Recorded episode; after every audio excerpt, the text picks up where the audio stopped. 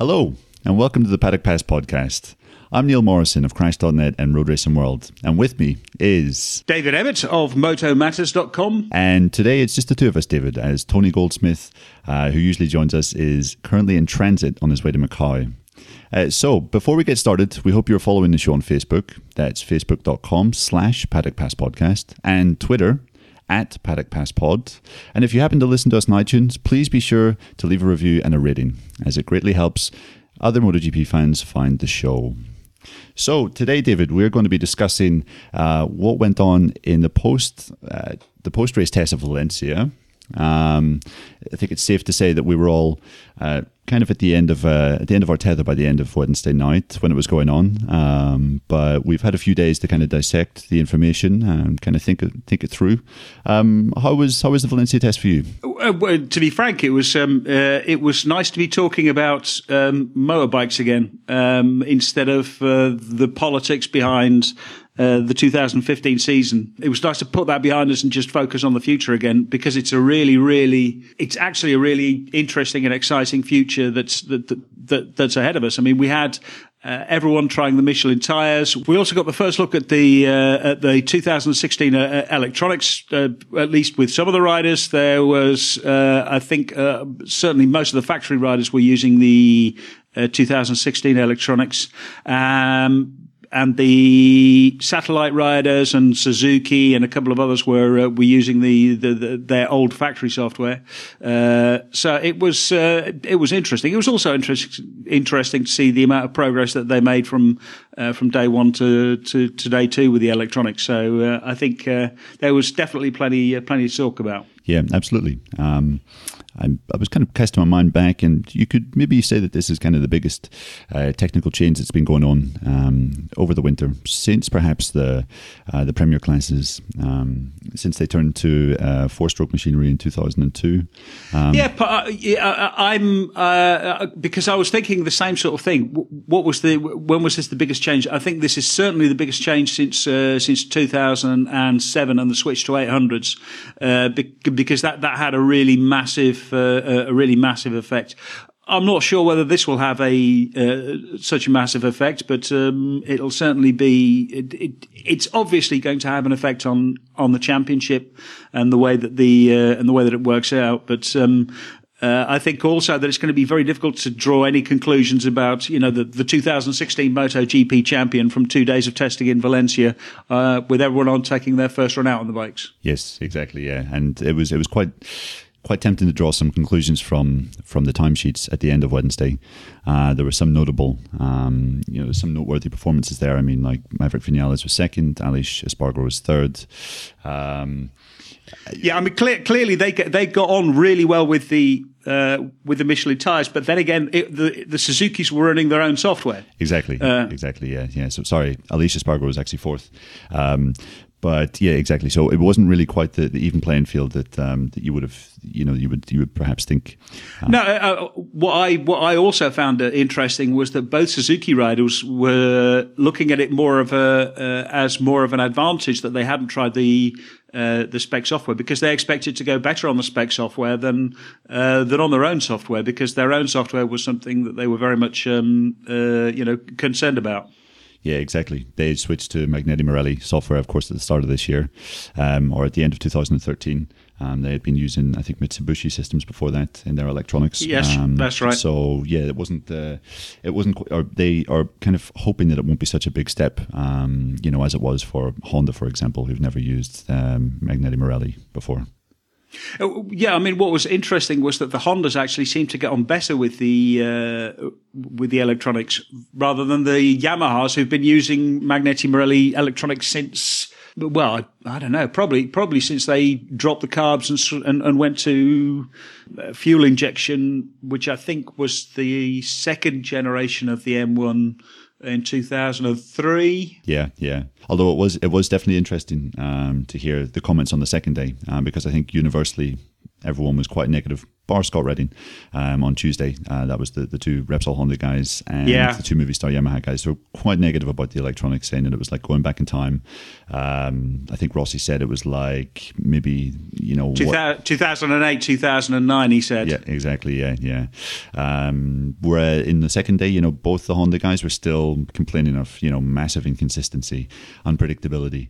Uh, whereas reading back at um, Lorenzo and Rossi's comments, they were kind of saying that they had made you know a lot of headway. Um, I think they just they they tested the electronics late into the day on Tuesday, and then worked with them all through Wednesday. And they said even in that one day, um, they found um, you know they found good good uh, more consistency. Uh, let's say. Yeah, well, I, I think also it's it uh, it's also a bit of a mindset because you you you come off some extremely sophisticated uh, electronics, and I, I certainly believe that the uh, the Yamaha's electronic systems were much more complex than the or much more. Not complex is the wrong word. Sophisticated. Uh, I think they were much more sophisticated than than Honda systems.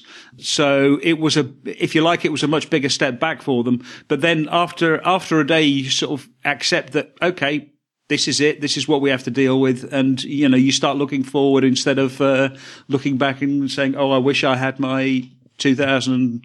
Well, yeah, I wish I had my 2015 electronics again because you know. Tough luck. That's it. You you you can want them as much as you like. You're just not going to get them. You just have to deal with what you get. Yeah, exactly. You also have, you know, a, a, stable of very, very, very talented um, technicians, uh, electronics engineers, um, you know, working for both Repsol Honda and Movistar Yamaha. You kind of imagine that, you know, given another couple of tests, um, by the time you know the bikes line up in Qatar, um, those technicians will have programmed the electronics into a kind of more manageable, predictable way um, that okay may not be the same level as they were using before, but you know are still at least predictable you know, at least uh, to the level where riders know what they can expect going into a corner, coming out of a corner, going along a straight. Exactly. I mean, I spoke to Corrado Cecchinelli, who's the director of technology for MotoGP.com, uh, or for well, for Daughter of MotoGP, and he said um, that they were only about uh, around ten percent of the of the capability of the uh, of the software, uh, simply because they didn't have all, that much calibration uh, data, and it was a question of actually, you know, fine tuning, setting it up, going through the parameters, finding out what works best. I mean, they've done a lot of this work on dynos, but the dyno is just never the same as as uh, as the track. Um, uh, so you know, as they go through, they will get better and better. Um, and unfortunately, as I think Bradley Smith said, um, it's not going to. That is, it's still going to favour the factories.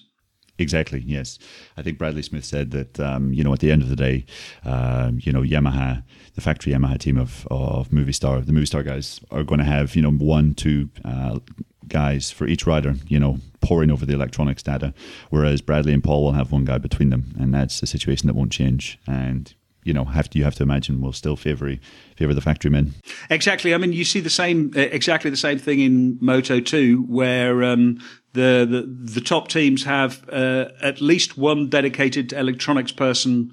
Um, well, for the team, and often also uh, for the entire, uh, you know, per rider.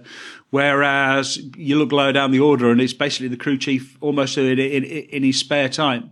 Whereas I know I've spoken to some of the data guys in in Moto 2 and they spend a lot of time going through the, uh, the, the, the through the sheets, the time sheets, or the or the, the spreadsheets and the data, uh, optimizing every single aspect of the electronics and, and, and getting it all working. Yeah. So, uh, and, and I think we're going to see exactly the same thing in in MotoGP as uh, as next season progresses. Yeah, it's something that you even see in World Superbikes.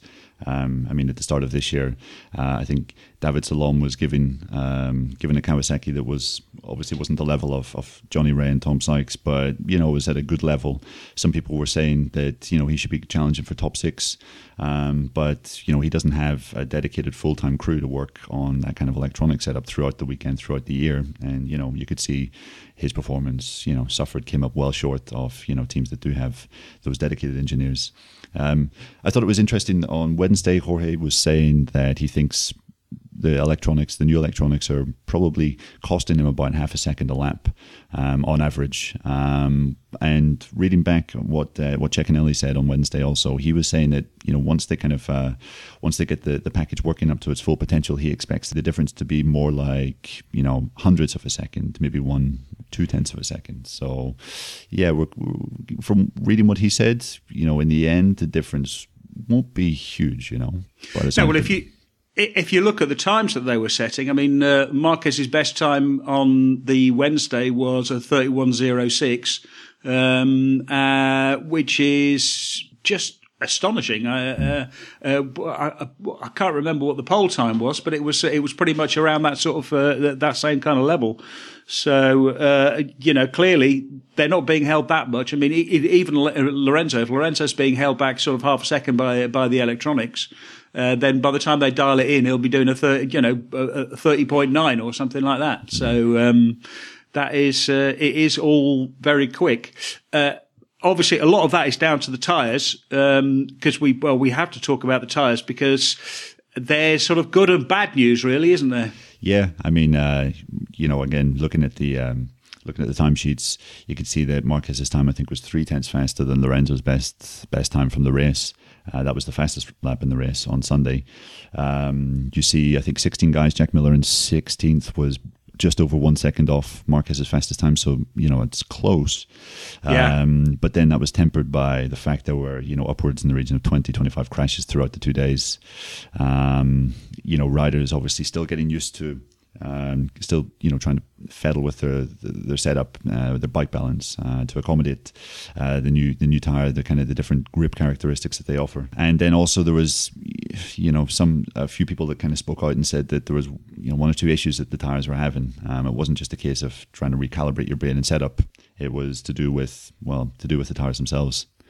Yeah, exactly. I mean, uh, it, it is very difficult to, to, to pinpoint exactly where the where the problems were. I mean, clearly. Um, uh, the, the, the, balance of the bike is is changed because the, the, the rear of the tire or the, the rear Michelin is fantastic. Uh, everyone was saying it, it's a fantastic tire.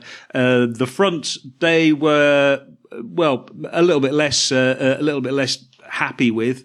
Uh, it was still a good tire, but the, the, the, well, there were, there were two problems. One of them was that, that you know, they still had the, the, the weight balance not quite right for the, uh, uh, to deal with the Michelin front. But the other one was it just let go quickly yeah, had plenty of grip, but actually the, the difference between grip and then suddenly letting go was, was really, really difficult to tell. And that was one thing which the front Bridgestone was, have historically been very good with. Yeah, exactly. I think Marquez said on Tuesday that uh, the front Bridgestone always, always give you a little bit of a warning. You know, it give you like a little, even if it was only like, you know, a tenth, two tenths of a second, you were able to kind of understand, okay, I need to position my body to, to deal with, with what's, what's, you know, kind of coming up.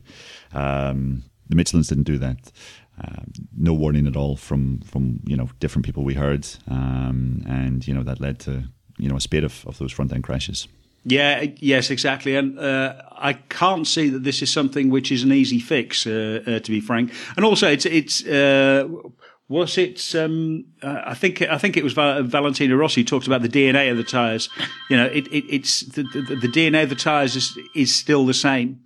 Um, uh, it, it, it, they still behave in exactly the same way uh, as they did back in uh, well uh, back when they were first back when they were racing in in the period of the tire wars, which is uh, you know, fantastic grip, but um, uh, but well, the, the only warning you get uh, the tire is going to let go is is when it suddenly starts hurting. Yeah, um, so it was clear from speaking to a few people, well, more or less everyone, uh, the Michelin front requires a lot more straight, straight line braking. Um, the with the Bridgestone, you're able to brake right the way into the corner, right into almost the the apex, um, sometimes even mid corner with the brake still applied. Um, the Michelin isn't so much doesn't allow you to do that so much. Um, you know, can you maybe expand on that a little bit, David? Oh, well, uh, yeah. I mean, what was actually interesting, I think it was Andrea Iannone who was uh, uh, who made a, a, good point about doing it sort of the other way around. Um, the, the the the strength of the Bridgestone. In fact, I think back in two thousand and nine, two thousand and ten uh, I spoke to Cristian Gabarrini about uh, uh, about Casey Stoner, and he said that um, uh, Casey Stoner's strength with the Bridgestone was that he trusted the front unconditionally, and so he would basically, uh, you know, ha- hammer into the first corner uh, and slam on the brakes, um, know or well, trusting that the front would grip because he would load it immediately, and then he could sort of like tip it in. The Michelin seem to need a little bit more work. They need to, they need to be warmed up a little bit more. Uh, they need to be uh, cosseted a little bit. They needed to be uh, sort of uh, treated more, and that means uh, treated more gently, certainly into the corner. Um, that I think also means that um, it requires a different riding style. You can't trail brake because it, you don't have the support that, that what well what they were talking about was the platform. What um, uh, uh, Bradley Smith explained is, is, the platform, which is basically you know a big fat chunk of rubber, um, uh, a, a, very solid chunk of rubber that um, uh, helps grip the tire and uh, sort of carries you through the carries you through the corner. Um, it, it means you can trust it entirely and you can feel you get the feedback as you're trail braking as you're as you're sort of gently squeezing the front brake uh, uh, and uh, squeezing and then releasing the front brake through the corner uh, you can actually feel what the front's doing whereas uh, with the Michelin's it's much more brake straight into the corner and um, uh, and release it before you actually or before you tip it in too much you're still trail braking a little bit but a lot less yeah. but what what I found interesting from Iannone was that he said well, uh, uh, he was doing a lot more um, uh, braking from the rear, so he could actually use the rear tire because the rear has so much more grip. He could use a lot more engine braking and actually rear uh, braking with the rear end uh, uh, to, to, grip. To, to, stop the bike that way, so he could sort of trail brake with the rear and use engine braking through the corner to achieve the same goal. So it, it's clearly it's going to require an uh, an adaptation of um, uh, of riding styles, and and it's going to be interesting to see who can who can make those changes. Yeah. Not big changes, but small changes. Exactly. Yeah. Um, you know, and, and it's it's going to be fascinating also because it, it's going to require you know the guys with natural ability, natural feel. Um, you know, you, you, kind of fancy the guys that have the most kind of feel for the front and even for the rear in the case of Iannone. Um, yeah, you know, whether they're able to, to adapt to it quicker than you know other guys that have maybe been on the Bridgestone tires uh, longer. Yeah. Yeah, I mean, uh, to be to be frank, I was uh, surprised at um, Marc Marquez being quickest. In fact, both uh, Marquez and Pedrosa were both quick um, uh, on there. Whereas you, you really think of the Honda as a front end bike, where you uh, you know hammer on the brakes, um, let the let the rear come up and sort of you know, pitch it around on the uh, on the front end. Um, it's always been the strength of it, and yet um, um, even with a bit less support from the front air from from the front tire, the the the, the Honda is, still appears to be quick. Yeah, exactly. Yeah. Um, speaking to a few different people, um, just asking them to explain the kind of the main differences between the, the Bridgestone front and the Michelin. Um, I thought Aleix Espargaro was quite interesting. He said uh, he crashed, I think, three times, twice on Tuesday, once on Wednesday, um, each one with the front end. He said basically like when you've got the you've got the, the front brake on, uh, you're applying it to the full. Um, you know, there's a squish in the front tire, um, but then when you when you release the front brake, it's in a kind of unnatural position. It's not the same consistent contact patch that you would have at the Bridgestone. Yeah. Um, and he said that sometimes obviously gives you like that nervous feeling um, when you pitch it in and, and you know, without warning, uh, the front can go. Yeah. And it was, it was quite interesting. Bradley Smith was saying that the, with the Bridgestone, the front contact patch is kind of, it's even. You know, if you imagine it's like a rectangle. Um, he said with the Michelin, when you're when you're applying the, the brakes heavily, it's kind of more like a triangle. Um, and depending on the type of corner, depending on how much brake you're applying, um, that triangle could be more, you know, have steeper edges. Um, and that is when he said the feeling is less, and you need to be a lot more careful pitching in. Yeah, exactly. Uh, it, it's clear, but well, as we say, it's a question of feeling. It's just a question of getting used to it. I mean, uh, a lot of these guys have spent uh, all of their time either since 2008 or 2009 on Bridgestones. Uh, and all of a sudden you've got a completely different uh, different feeling. Yeah. You do sort of suspect that the um, the guys who came in more recently, uh, I mean, like Maverick Vinales, but then again, Maverick Vinales is proper. Um, is, is a genuine talent, a real talent. Um, but you've got to say that, the, the, the, these guys are just a lot better. You know, they're, they're or, or, or at more of an advantage because they don't have so much to forget before they learn the new stuff. Yeah, exactly. You would say Maverick. You would say Jack Miller as well. Um, guys that have only spent one, maybe two years on, on the Bridgestone rubber. They're definitely going to be an advantage. They don't have so many bad habits to get rid of. Exactly. What I found really interesting was uh, watching Jack Miller on the Honda through, on the on, on the proper full factory Honda um, uh, through um, uh, through to to, thir- uh, through to thirteen, the long left hander. Yeah. I really thought that um, a couple of times because obviously you know new leathers, everything's different. He looks different. I thought I was watching Bradley Smith for a while. He looked so smooth through there, uh, and, and then I sort of looked up and thought, oh, no, no, no, no, the colours are all wrong. And yet he's still only 16th fastest. Uh, so, but then again, but perhaps that's just you know the fact that everything is so close that uh, it, it, it's hard to it's hard to draw too many conclusions. Yeah, exactly. He said that um, consistency wise, he was really impressed. He was obviously using uh, Scott Redding's bike for the 2015 bike uh, with Scott Redding's factory electronics rather than the open spec electronics he had been using throughout the year, um, which I think we can all uh, safely say were were less than uh, satisfactory. that's, that's been no, no. I think uh, generally the, the the word which riders would uh, would use to describe them when you switched your recorder off was shit. Yeah, so um, yeah. Uh, that's uh, and that's putting it mildly. Yes, yes, exactly. Quite often there was a uh, uh, there was uh, there was an adverb in front of that as well, a fairly obscene one. exactly. Um, but another thing that you would have to imagine will suit Miller. You know, he's been on, he spent a year on on Pure Electronics.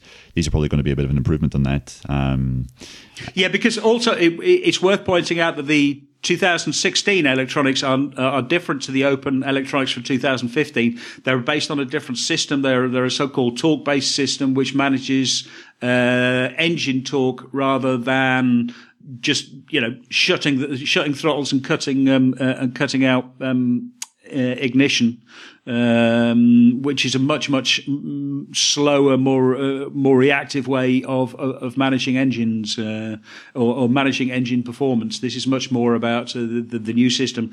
It's much more about just giving a rider a, a much better feel of uh, you know the amount of torque he expects to have in a in a corner. And so even when uh, Miller actually gets onto the 2016 electronics, they're going to be a, they're going to be a step forward for him. Yeah, yeah, exactly. I'm really excited to see how he goes. Um, I think think there was some fantastic shots um, through the test of him getting into sideways, coming out of turn eight in that fast left, which precedes the, the tight hairpin, the two rights.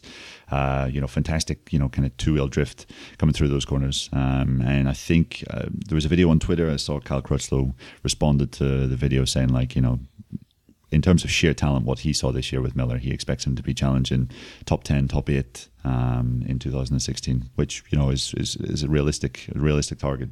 Yeah, it's, it's going to be really interesting. I mean, uh, clearly the uh, Marc VDS is a is a really solid outfit, and he's got he's got Cristian Gabarrini with him, so uh, uh, he has everything uh, at his fingertips uh, to be able to actually achieve. he's obviously he's been um, assisted by Alberto Puig now, which is um, a big a big difference because he's you know basically kicking his ass and telling him to uh, to to actually put in the put in the hard work. We actually saw it one morning. We saw him uh, um, as we were on our way in. We saw him um, uh, out cycling. I, I, don't know who who he was with, but uh, it was clear he was suffering. So he was doing uh, he was. He was doing the work, that was for sure. Exactly. I'm sure if uh, if Alberto Puig was on the other other end of my phone telling me to get out of bed, I would, I would be jumping straight out.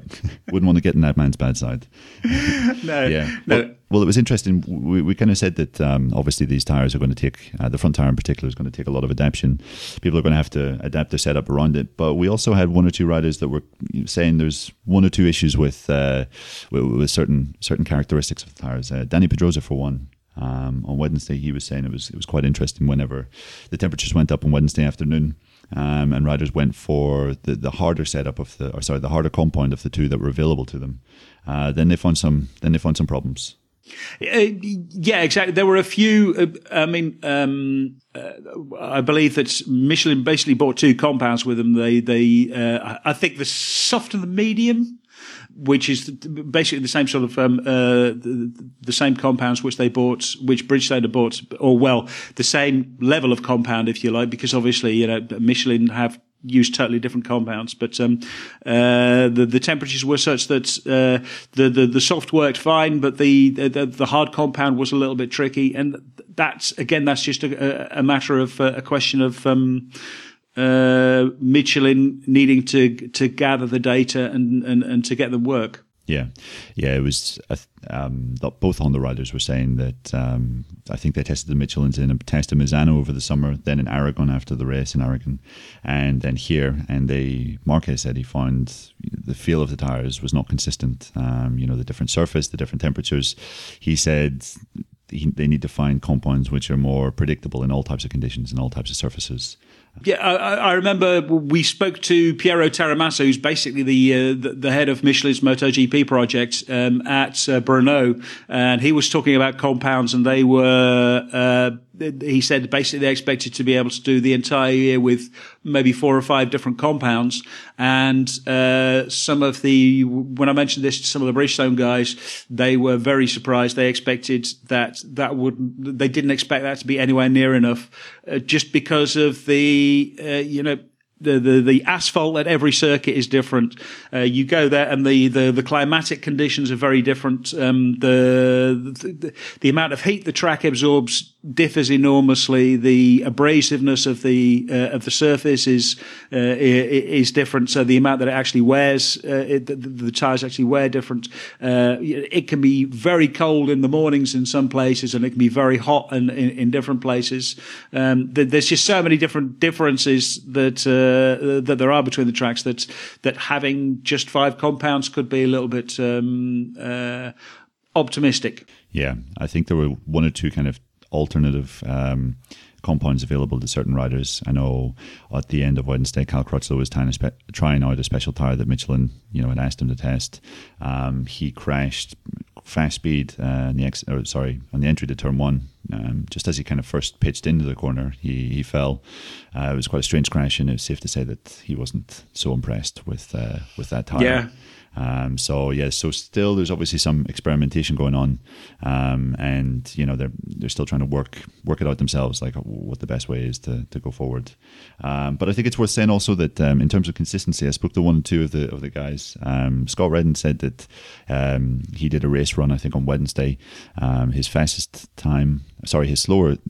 Uh, he basically put 27 laps together, and he said the lap time at the end of the 27 laps was about 0.8, 0.9 seconds slower than uh, than when he first started. So you know, I think um, in terms of um, eh, of consistency, uh, if you look at the race times from Sunday, um, I think Lorenzo, you know, suffered about a one second dip from his fastest to slowest time. So that's you know that's not yeah, too exactly. Bad. That is that's pretty much where you would expect uh, uh, you know a, a Bridgestone to be uh, at the end of a at the end of a long race. I mean, what I, what I did see from the from the timesheets is that um, uh, they were going out, the riders were going out for a lot of, you know, short runs, three, four, five laps, and that's it. No one was really putting a run together. But then with, with so many big changes, that's exactly what you would expect it to do. So it's, it's, it's, it, really is very, very difficult to actually start drawing too many conclusions uh, from it. Yeah, exactly, exactly. Uh, was there was yes. there anyone that really impressed you uh, uh, at the test? Was there anyone that really surprised uh, surprised you with where they where they finished? Um, well, I wouldn't I wouldn't necessarily say that this was a surprise, but um, I was you know very, very impressed by Maverick Vinales. I think we're all fans of yeah. of Maverick. Um, the fact that he was second, um, he just written, you know listening to his comments afterwards as well. Um, he said that really he didn't have to adapt his style at all um, for the new rubber, um, which again you know is a guy that has come from straight from um, Moto three into Moto two, straight from Moto two into Moto GP, and then you know he's kind of he's used to dealing with these kind of big changes. Um, he's been doing it for the last couple of years of his career. Um, he said that I think basically he just had to alter his style slightly through turn three. Uh, you know, the fast left. Yeah. Um, but other than that, he he found it to be quite quite quite similar. He didn't really have to adjust too much. Um, and I was just quite impressed with Maverick. You know, um, he was kind of saying about where his bike needs to improve next year. And obviously, throughout the year, um, both Maverick and Aleix have talked about the need for more power, always losing out in the straights, um, and this being their big dis- uh, this big disadvantage. Um, but Maverick was also kind of, you know, there's a clear kind of direction that he wants the bike to yeah. go in. Um, you know, he's he's very, you know, he's pinpointed the the you know the areas that, that they really need to work on. Uh, he was saying that the bike needs to be more stable in under heavy, heavy braking. Because um, I think we could see this year that Mavericks, you know, his starts haven't been the best. Um, you know, early on in the race, he's not, you know, he's not up to speed very, very quickly, and he kind of often finds himself, you know, behind a big group, he has the, pace, the, the pace to get through that. Um, but obviously, because the speed of the Suzuki is such, um, he needs more front end stability. And he was kind of talking about that on Wednesday evening. He was saying that the direction they need um, is better heavy braking um, ability. And I thought that, you know, it's just for a guy who's 20 years old, you know, several times I've been impressed by him. But, you know, for a guy to have this kind of technical understanding um, and authority, really, when he speaks, um, you know, you kind of imagine him having that authority uh, with race engineers as well, giving them a clear direction. Yeah, exactly. I mean, he just, eh, whenever he speaks, he exudes a sort of a, sense of calm. Uh, the Exactly what you would expect from a from a champion, from, from a really, really fast guy. Um, obviously, yeah. the other the other thing that both um, uh, Maverick and Aleix were talking about was um, the seamless gearbox because the seamless gearbox. I mean, you talked about uh, the Suzuki's getting poor starts. Basically, they're just getting hammered in uh, off the line and into the first corner because they they can't get uh, the kind of acceleration um, that you get with a, that a seamless gearbox gives you. Um, it looks well so far. They're saying that, or Suzuki is saying that the seamless gearbox should come at the Sepang test in February next year. Um, if they do not bring a seamless gearbox to that test, then I think there could be a little bit of trouble in that team because it's clear that the Suzuki is a fantastic handling bike and it has a lot of really big positives, but they need to make a couple of steps to, to, to turn it into, uh, well, to turn it into, into a truly competitive motorcycle. Yeah, yeah. I think um, it was after Brno that Maverick said that he thinks a little bit of extra uh, horsepower and the seamless is probably going to be worth half a second, six tenths of a second. Yeah, exactly, and that's um, that. That's the know. difference between you know finishing just inside the top ten and uh, uh, challenging for the well, basically getting close to the podium. And if there's if exactly. there is one rider that you would uh, you would bank on um, uh, on actually getting close to the podium, it would definitely be Maverick uh, Maverick Vinales next year if if he has the tools at his at his um, disposal. Absolutely. What about you, David? Was there anyone in particular that stood out? Uh, the, the, I mean, uh, just purely on the timesheets, the fact that uh, uh Loris Baz on a GP fourteen point two uh, got up so far that was uh, that was really really impressive. Um, the fact that the two Hondas, I mean, obviously the Suzuki's, on uh, obviously Maverick, the the fact that two Hondas were quick was uh, a little bit ominous. Be, uh, the, the, most interesting thing for me, I think, in the Honda story was their talk about their new engine. Um, they have a new engine, but they don't know whether it's any better than the than the one uh, from last year, which caused them huge problems in acceleration. Uh, they were spinning up the rear all the time. Uh, they couldn't accelerate. You, I mean, you saw it during the race at um, at Valencia that they were just getting no grip and no drive out of the final corner. Um, uh, if the new engine is smoother, then it'll be uh, it, will make a big difference. Um, but we it was hard for them to tell because of the uh, they were also working with new electronics so if if the power delivery was a bit inconsistent it was hard to say whether it was just that the electronics weren't set up properly or the um, uh, or, or, the engine was uh, you know still too aggressive. So we shall have to yeah, see. exactly. But like I say Loris Baz on the GP 14.2 to be three quarters of a second off uh, off the time of Marquez really I, I, mean uh, uh, Baz did I think did really uh, did really well this year. Uh, his sort of performance went a little bit unnoticed because of uh, well you know the open class no one paid much attention to the open class but he came very close to I mean he gave Hector Barbera who's got a lot of experience in the class um, a hard time and I, I, I think he could be a bit of a surprise a bit of a surprise package next year yeah he should be interesting yeah. for sure yeah, um, it was you. You you kind of touched upon Honda's engine. Um, generally, Marquez and Pedrosa said that it was difficult to judge it, but when they were there was little brief glances into into what it might be like. Um, you know, I think Marquez said that it's you know it's decent, but he said there's some negative points, and he also said it's still a little bit aggressive. Yeah, um, and you know that kind of makes you think. Um, yeah, I don't know whether they, whether that is has the alarm bells ringing with them um, because we, we know with you know the 2015 RCV, um, you know the the explosive one lap pace was never an issue. Uh, well, for Marquez anyway, um, it was the, the kind of consistency, the rideability of it. Um, and and you know that's something that they've they've they've asked engineers for, um, and it's just going to be interesting to see whether Honda have listened. Yeah, I, th- I think we'll get a much better idea of that. Um, well, sorry, at the end of uh, the end of November, they have another test at uh, at Jerez. Uh, Suzuki will be there, Ducati will be there, Honda will be there. Uh, again, it's going to be done in cool conditions, which was when the the Honda really struggled with grip, um, really struggled with the bike. So, um, uh, or really struggled with the, with the aggressive nature of the engine because the engine was, you know, producing more power.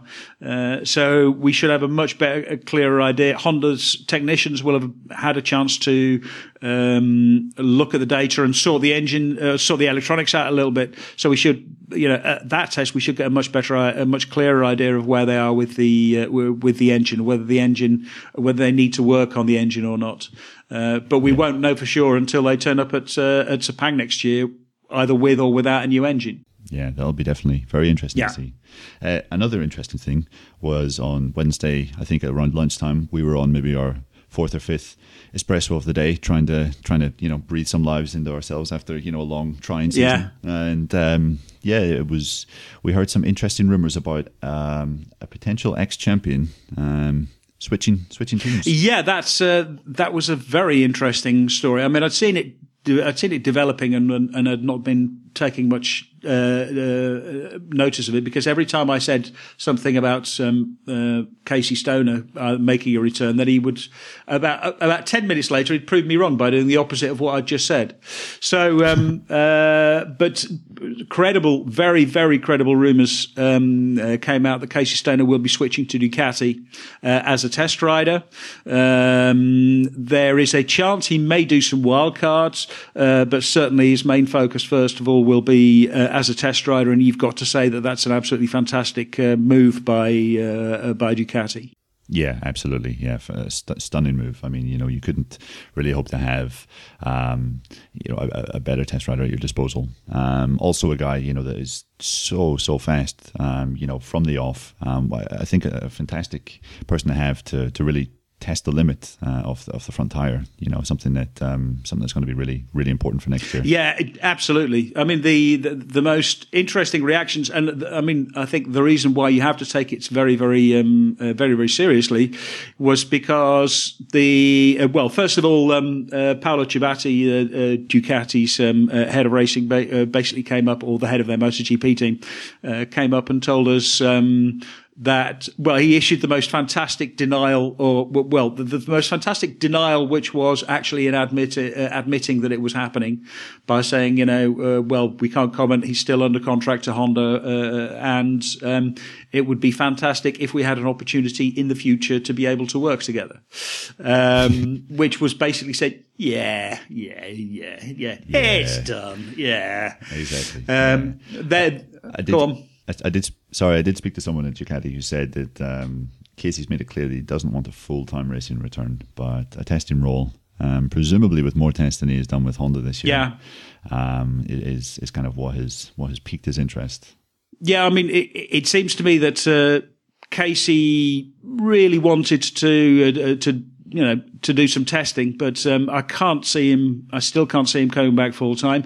I can. Uh, I mean, you'd you'd have to have money on him. Um, coming maybe doing a wild card at Phillip Island if he was if he was ever going to do a wild card but um, uh, he's clearly. I mean, you just see his his posts on, on, on social media on his on his Instagram and Twitter account of of how much he is enjoying his time with his um, uh, uh, with his daughter and actually watching his daughter grow up. To think that um, uh, he's not going to leave that behind and do uh, an, another full eighteen race season. Um, the, the the most in, in, uh, well interesting thing to me is the, the fact that he's decided to leave Honda. Um, uh, obviously, there was uh, well, he only really got the one test with Honda, which clearly wasn't very much, and I, I think he'll be doing a lot more riding uh, with Du for for Ducati next year, and. Uh, yeah, I, I think that's that's definitely uh, important to him. And also, there was a certain amount of friction between uh, w- with Honda. Uh, Stoner didn't really appreciate the way that they that they basically just ignored his uh, ignored his input. He told them that the that the engine was too aggressive, and uh, they well they didn't didn't do um, uh, didn't do anything with that feedback. But um, uh, Yeah. Neil, I, th- I think there was also some. Uh, well, a certain amount of, uh, well, should we say, difference between uh, Marc Marquez and Casey Stoner. Well, yeah, I think it was uh, at some point earlier in the year. I'm struggling to, to remember exactly when it was, but uh, there was an interview uh, in the same week between, well, the, someone had interviewed Casey, and he was, um, I think he was maybe being a bit critical of Marquez's uh, the crashes that he had been having in um, in uh, Mugello and in Catalonia. And then Mark came back with another little snipe. Um, you know, and this is just me speculating here, but um, there seemed to be a little bit of, of friction there. Um, I think it's also safe to say that Casey wasn't happy at HRC, um, you know, kind of turning them down um, to, to replace Pedrosa uh, in Texas and in Argentina. Um, and then, you know, from from a few things I've read, it, it seems like he was maybe not so impressed with how they handled, um, you know, the kind of machine issue that they had, the, the, the stuck throttle in um, in Suzuka during the eight hours. Uh, yeah, I mean, I, I think it was, as you say, there was there was a lot of things, especially the the. the the things that he said on Twitter, basically, um, uh, at, Arge- uh, Austin and Argentina, that to me was the biggest sign that there was something seriously wrong with that relationship. And um, uh, yeah, from from then on, it was clear that uh, it it was not going to be, it was not going to last forever. Yeah, exactly. Yeah, yeah. But just you know, fantastic news. Yeah. Um, you know, I don't think there's there's a there's a real racing fan out there that that um, isn't excited by the prospect of Casey, even even as a test rider. You know, just to just to kind of hear what his feedback would be, um, and the, you know, the, even if it is a very small possibility, you know, the chance of him lining up in the grid, even if it is just for a single race, it, you know, would is making my mouth water already. Yeah. let's just say. Exactly. I, I think also uh, what's also important to say is is the reason that he's going to Ducati because he left he left Ducati because they you know they basically were ignoring his feedback. Um, the changes which uh, Gigi Dall'Igna has made in the organisation, which to me are the most important thing and the biggest step forward for uh, uh, for the company, um, far bigger than the than the technical changes. That I think is is what convinced him most of all to come back to uh, uh, to Ducati because he you know he knows that his input is going to be taken seriously. Yeah, exactly. Yeah, yeah, and, and anyone that's spoken, or sorry, anyone that's worked with uh, Gigi in the past, you know, can you know can't speak highly enough of the man. Yeah, yeah, exactly. I mean, you you, you see, you know, Eugene Laverty. You, you speak to him now, and Eugene Laverty is absolutely. Uh, um, even last year, when he was on a Honda, he would still um, uh, be full of praise for for Gigi. So uh, clearly, he's. Um, uh, I think he is. Uh, he can be a little bit difficult to work with if things are not going um, as he expects you to be. Uh, was his, or if things are not See going. Crutchlow last year. Yeah, ex- yes, yeah, exactly, exactly. I don't think uh, I don't think Crutchlow felt um, uh, that he was uh, as supported by by Dall'Igna as um, uh, as he might have been, but um, uh, you know the, the, man knows how to organise a race department and how to produce um, and how to encourage people to produce fantastic racing motorcycles. There's no no question about that. Absolutely, yeah. Um, okay, so shall we shall we perhaps go on to some some questions? Um, we we posed the question on Twitter earlier. We asked uh, some of you guys to get in touch um, with some questions for us. Um, so we're going to basically answer a few of those questions now. Uh, the first of which is from Calicho Erico. I hope I've said that right. Um, and this question is for you, David. It says, How should Yamaha deal with the tension between Valentino and Jorge in the team? Uh, surely it's beyond a healthy rivalry now. Uh, that is a really good question, and all I can say is I'm really glad that it that, that it's not me who actually has to deal with it. Lin Jarvis had a fantastic answer to this um, with uh, uh, when he was asked it at, um, at Valencia, which was basically gin and tonic, which uh, seems seemed like a good idea. Um, the, I mean, uh, to an extent, yes, there is an incredible. There's going to be an incredible amount of, of tension in the team, uh, but they are both multiple world champions. They're both very experienced uh, uh, motorcycle racers. They know they know what their job is. Um, it's yeah, it's going to be difficult, but they both understand they'll they will they will get on with their job. Uh, they both want to be champion in 2016. There will be a certain amount of sniping, but uh, also perhaps once um, uh, they will turn their gaze on the common enemy, which is Mark Marquez. Exactly. I think it would be a different question if it was Valentino in a team with Marc Marquez. I think then you would probably have some some some serious issues. Um, but in terms of Valentino Lorenzo, never really went beyond you know sniping and you know the occasional little bit of mind mind trickery. Let's say you know uh, Valentino trying to wind Jorge up. Um, you know, it never kind of came to you know, I, I, guess there was a bit of sniping after Malaysia, um, before the race in Valencia. Even some of the things that Jorge was saying after the test, um, he was saying that uh, Valentino was acting like a man. You know, in the last three weeks, he's been acting like a man who felt that 2015 was his last title chance, and you know, um, he he perhaps believes that. Um, so yeah, so I, I, I think you know, as you say, I think you know, give them a month or two away from the from racetracks, and they'll cool off. Um, I think I don't think it'll be that much of an issue next year. To be honest, no, no. I mean, they're never going to be best friends, but uh, uh, well, they were never going to be best friends anyway. So it's it, it's not going to be that much uh, that much of a difference. It'll be uh, um, uh, it's just not going to be an awful lot of fun going to uh, sort of publicity events with the two of them. So yeah, that's uh, that's just the way it is. Yeah, yeah, exactly.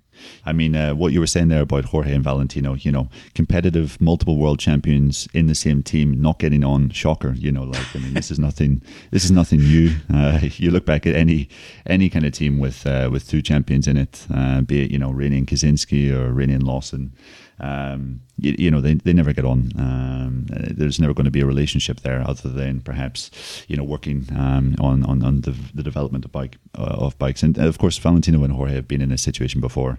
Um, I think I think they know how to deal with it. Yeah, exactly. In fact, when you were going through that, I was just thinking about uh, uh, some of the. I wrote a few stories for uh, for a Belgian magazine a couple of years ago about about teammate rivalries, and you go back and there's um, uh, you know Phil Read and Bill Ivy, Phil Read and uh, Giacomo Agostini. Uh, I think Agostini and Hailwood were in the same team at some point. Um, yep, sixty-five. Yeah, well, there you go. This is this is you know really there is nothing new. It's um, uh, it's what happens when uh, when a, a, strong factory uh, manages manages to sign up the the two best or, or two of the very best uh, riders of their generation. Um, right, on to the next question from uh, Mohammed Awad, um, uh, who I, I hope uh, I pronounced his name uh, correctly. He says, What are your thoughts on um, Antonelli, Oliveira, and Rins? What should their next move be and why? Uh, yeah, it's a good question. Um, I guess we'll start off with, with Nico Antonelli. Um, I think before 2015, he was really, in some ways, looking at his last chance in Grand Prix. Um, he had had a few years where it was just crash prone. There was speed there. He had shown speed in testing. I remember he always particularly went well in testing at Valencia. Uh, but there was something with the KTM last year. He just could not get his head around consistency. Um, you know, and he kind of became one of those sort of like jokey figures that people laughed at. Oh, you know, Antonelli's crashed again. This year, I've been impressed with him. Um, you know, he's uh, he's been quite solid. I think um, you know he was uh, you know there's some fantastic performances there. He won a few races, um, and really as soon as he won that race, which I think was his first podium, that was in Brno um, you know, since then he really he kind of really took off, and I think the final the final corner there at Valencia maybe wasn't his finest moment, um, but I think uh, I think Antonelli can be a guy who can realistically have uh, title ambitions next year. Yeah, I mean, uh, completely agree, uh, and again, also I think it's a a, a real demonstration of uh, the, the the the change which can come over a rider once they get their first real success under the belt. Um, yeah. Uh, you know, pole and win it just changes riders. It just gives them the confidence to actually believe in themselves to go out and actually do things. And like you say, he was a lot more consistent and um, didn't crash anywhere near as much as he as he used to. And yeah, uh, agree. You've got to you've got to sort of put him in the uh, uh, put him in the uh, up there in the list of, of, of championship candidates for next year.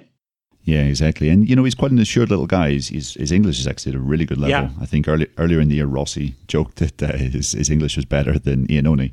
Um, and I don't think uh, Antonelli's still quite young. Iannone, I think, he's in his mid 20s. Um, you know, so, yeah, I think he's got, you know, he's got something upstairs there as well. You know, he, he's kind of, um, yeah, I think, I think it should be interesting to see what he, he'll do next year.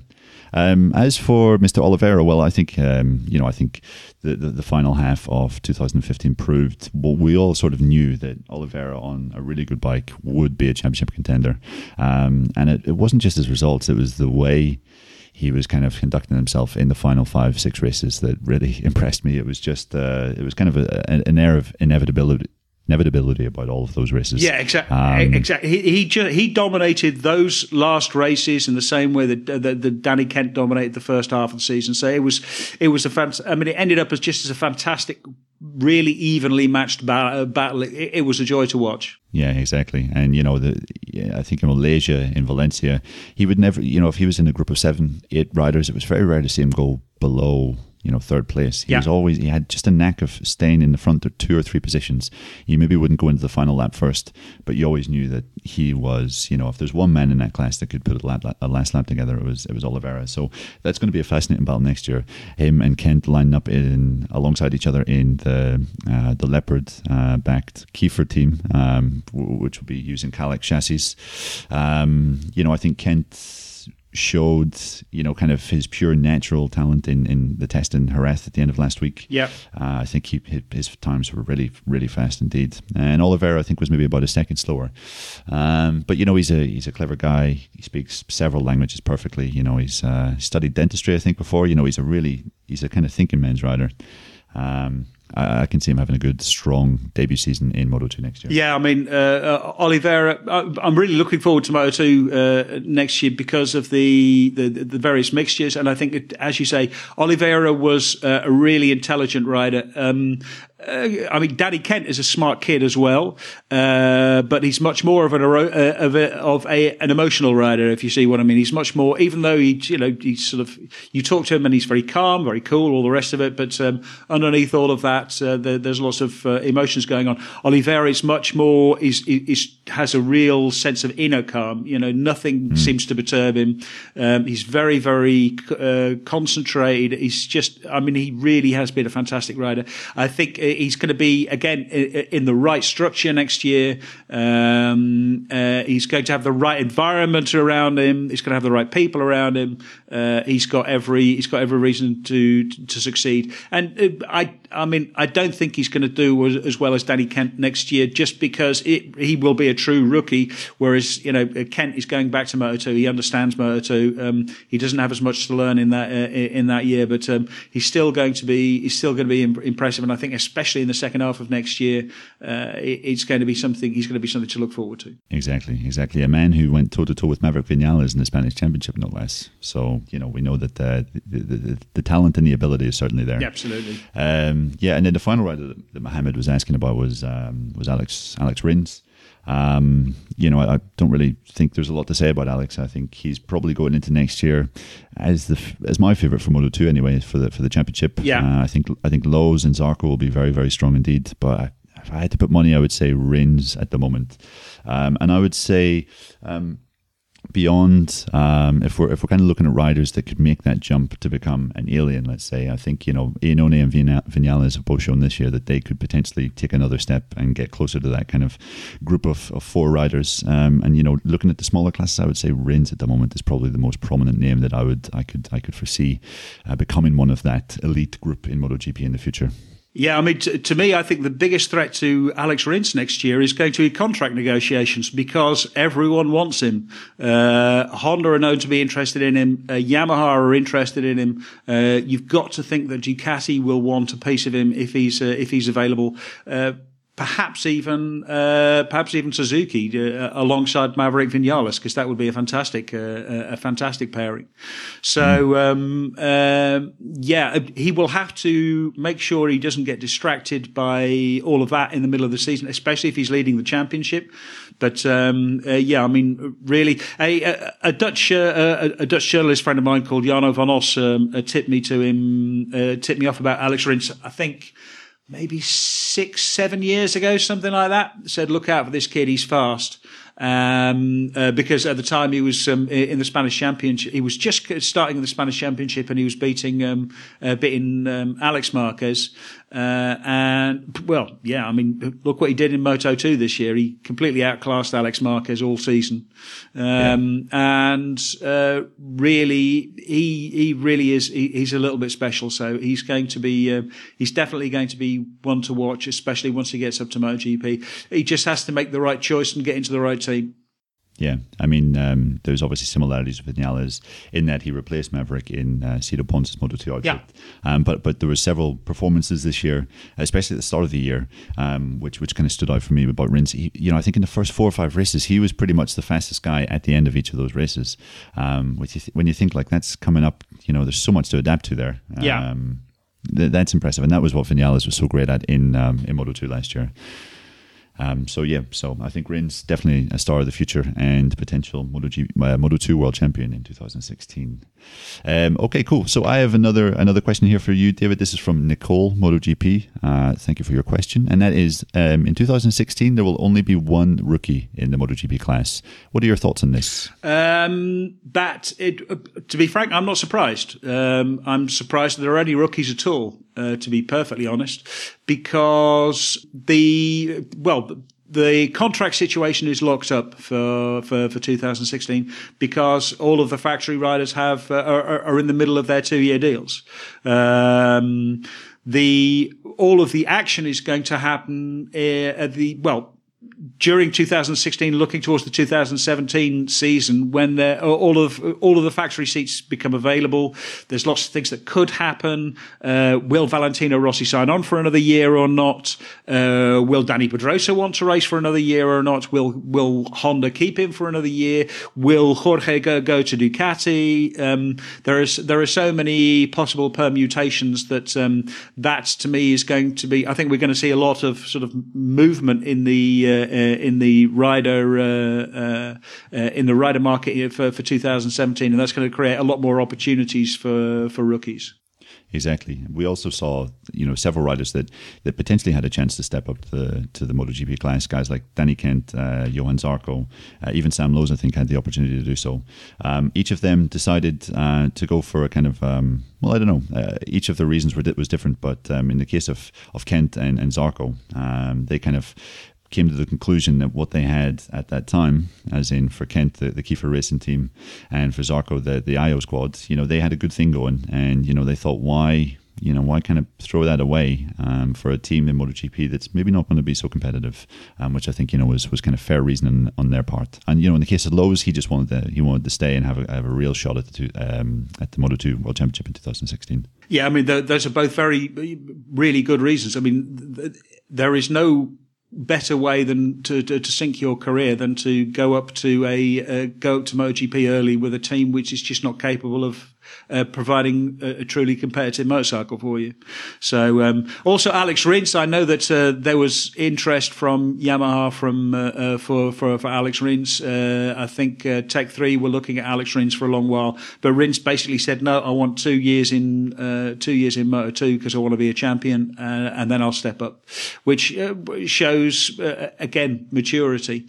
I think there was there was definitely an opportunity if they if, by stepping up because you've got less to learn. Um, everyone is on the Michelin's, uh, so you have a, an opportunity to uh, be on a, an even footing. You know, you're, you're not trying to catch up with years and years of experience on the uh, on the Bridgestones.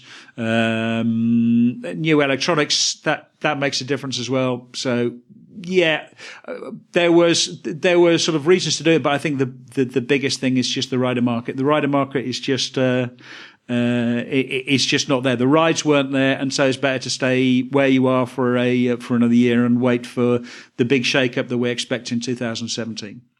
Absolutely. Yeah, can't argue with that. Yep. Uh, right. Last question uh, from uh, uh, Zara Daniela.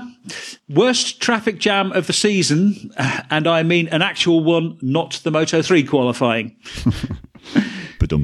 nice. nice. Uh, uh, yeah, well, I, I didn't go to, to all the races this year, uh, but I think from from memory, uh, Mugello was probably the worst one. Um, I think we were caught in the traffic for, I don't know, 10, 15 minutes outside the circuit, which was nowhere near as bad as what I've heard it's like, or what I've heard it's been like in previous years. Uh, yeah, well, a, a friend of ours managed to get himself stuck in traffic. They made the wrong decision, came on the motorway um, uh, from Florence, I think, up to uh, up to Mugello, and uh, left at seven o'clock in the morning, and um, uh, got in just in time for the start of the Moto Three race. Mugello is uh, Mugello is notorious. I think the um, Valencia this year was pretty bad as well. I know I've been stuck in traffic a couple of years ago, probably um, um getting into Valencia. It took me maybe two and a half hours instead of the forty minutes that it was that it did normally normally.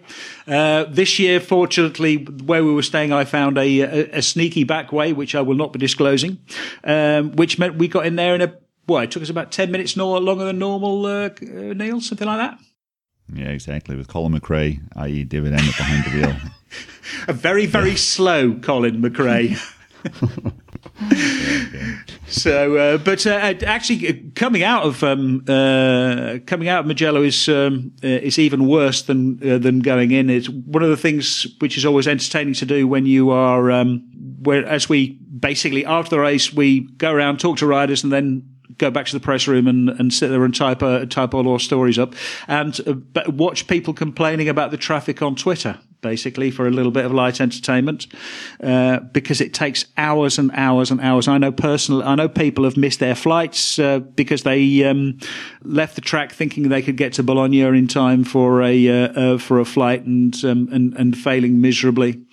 Uh, I think there was a story about uh, about Eugene Laverty also um, being forced to turn around, leaving the traffic one one way, and, and and taking hours and hours to get where they were going to.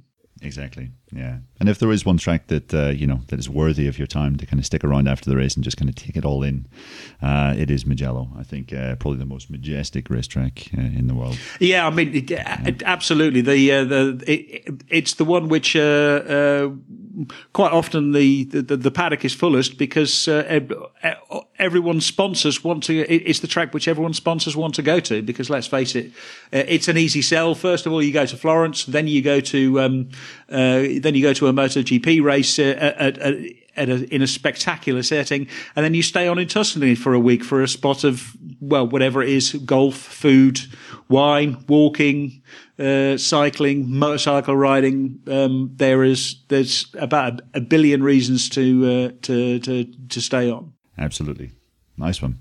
Okay, David. Well, thank you very much for your time. I think that brings us uh, brings us to the end of this uh, this episode of the Paddock Pass podcast. Thank you. We'll be back again soon. Um, I think with a with a, a general season overview. Um, so thanks again for your questions, and we'll speak to you soon. Thank you. Thank you for listening to this episode of the Paddock Pass podcast. If you enjoy the show and listen to it through iTunes, please leave us a rating and review. It greatly helps other MotoGP enthusiasts find the show. Also, be sure to follow us on Facebook. That's facebook.com slash Paddock Pass Podcast and Twitter at Paddock Pass Pod. Thanks again and see you next time.